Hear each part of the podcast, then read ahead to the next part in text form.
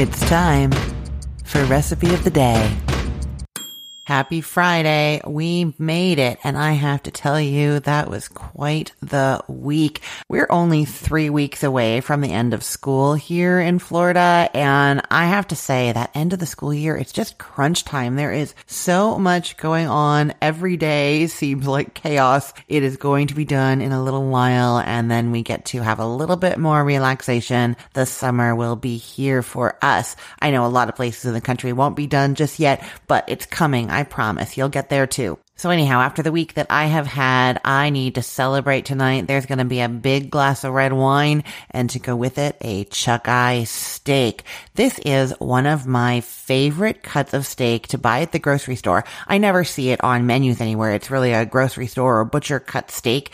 And that is because it is a budget cut of steak, especially for grilling. So chuck eye steaks are grilling steaks and they actually come from right near where the ribeye steaks come from. So if you like a ribeye, you've got to check out these chuck eyes. They are sometimes called, these chuck eyes are sometimes called poor man's ribeye or ribeye on a budget. Now just be careful. The word chuck can confuse people. We're not talking about a chuck roast or a chuck steak. Those are a bit thicker and they're for braising and cooking slowly. This is chuck eye steaks. Make sure the word eye is in there. And yeah, because they come from right near that ribeye, they are juicy and tender and well marbled, really beefy flavor. Wonderful. Now, the reason we don't see them very often is, well, two things. You only get two of them from each animal. So they're not super common and they're kind of put off to the side because there's only a few of them in the grocery store at any given time. I often feel like I shouldn't tell people about this because they're going to all start taking them and then I'm not going to be able to get my hands on them. But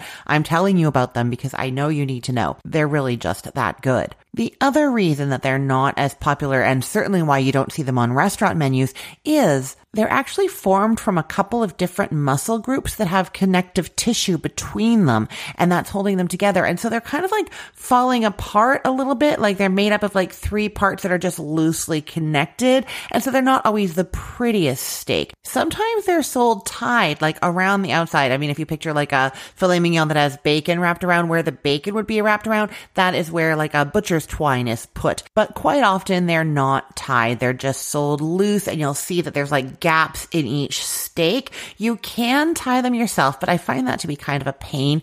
Instead, I've come up with a technique that is just perfect. You use small skewers, like wooden skewers, and you put two of them through the steaks so that they're kind of joining together the bits that might get a little floppy and not hold together. It makes them look better. Once they're cooked, you can pull those skewers out and they're just like cooked together and hold together and it makes them cook more evenly. So that is the tip there. And I'll just let you know that if you are having trouble picturing what I'm talking about, the recipe that I'm linking to for this has pictures of everything. So you can see how the steaks are kind of loosely held together. You can see see the skewers holding them together.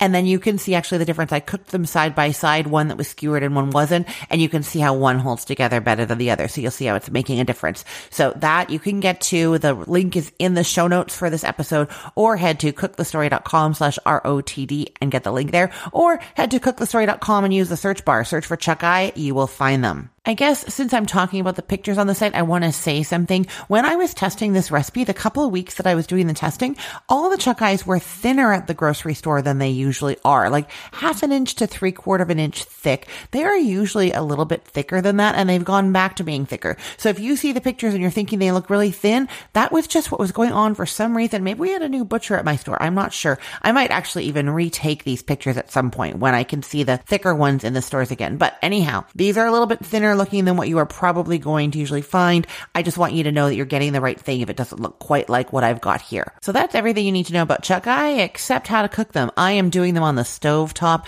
You know, you can grill these for sure, but because they have those like loosely connected pieces, if you're not skewering them, they might like fall through the grates a little bit. So that might not be ideal. If you're skewering them and grilling them, soak those wooden skewers in some water for 15 minutes before you go because you don't want them to catch on fire from the grill. If you are doing this on the stove in a skillet, then you don't have to soak those skewers first. They're not going to burn.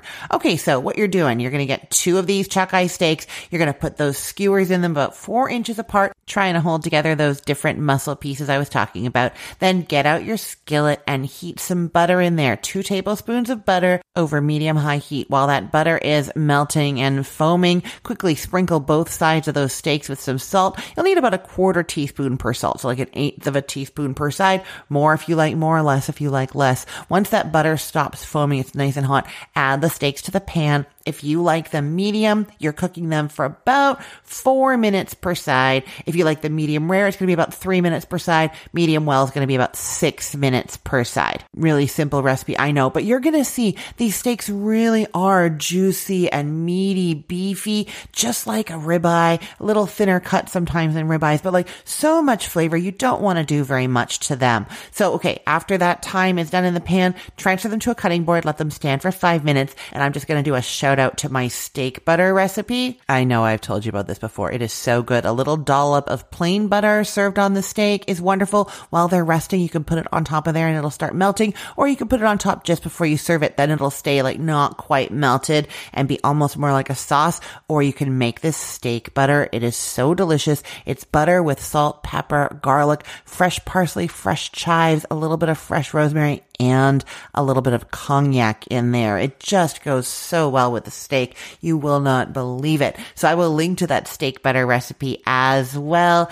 And I will put the link to this chuck eye steak recipe in the show notes, or you can head to cookthestory.com slash ROTD and get it there. And if you make this recipe and love it, or if you make any recipes from Cook the Story or from my other site, The Cookful, I would really appreciate it if you would leave a five star rating and a comment. Those five star ratings really help people find our site from Google. They see them over there. They travel over to the site and then they become a fan of everything that we're doing, which helps my business thrive. I really appreciate it if you could do that. If you have done it already, if you've left a comment and a rating on any of the recipes on my site, thank you so much. I've been seeing more of them and I've seen people mention the podcast and my name directly. Like you guys are paying attention. I really appreciate that. It makes my day when I see those comments and see that you guys are loving the recipes. So thank you. Okay. I am Christine Pittman from cookthestory.com, thecookful.com, the all new chicken cookbook, and from this podcast, recipe of the day. Let's get cooking.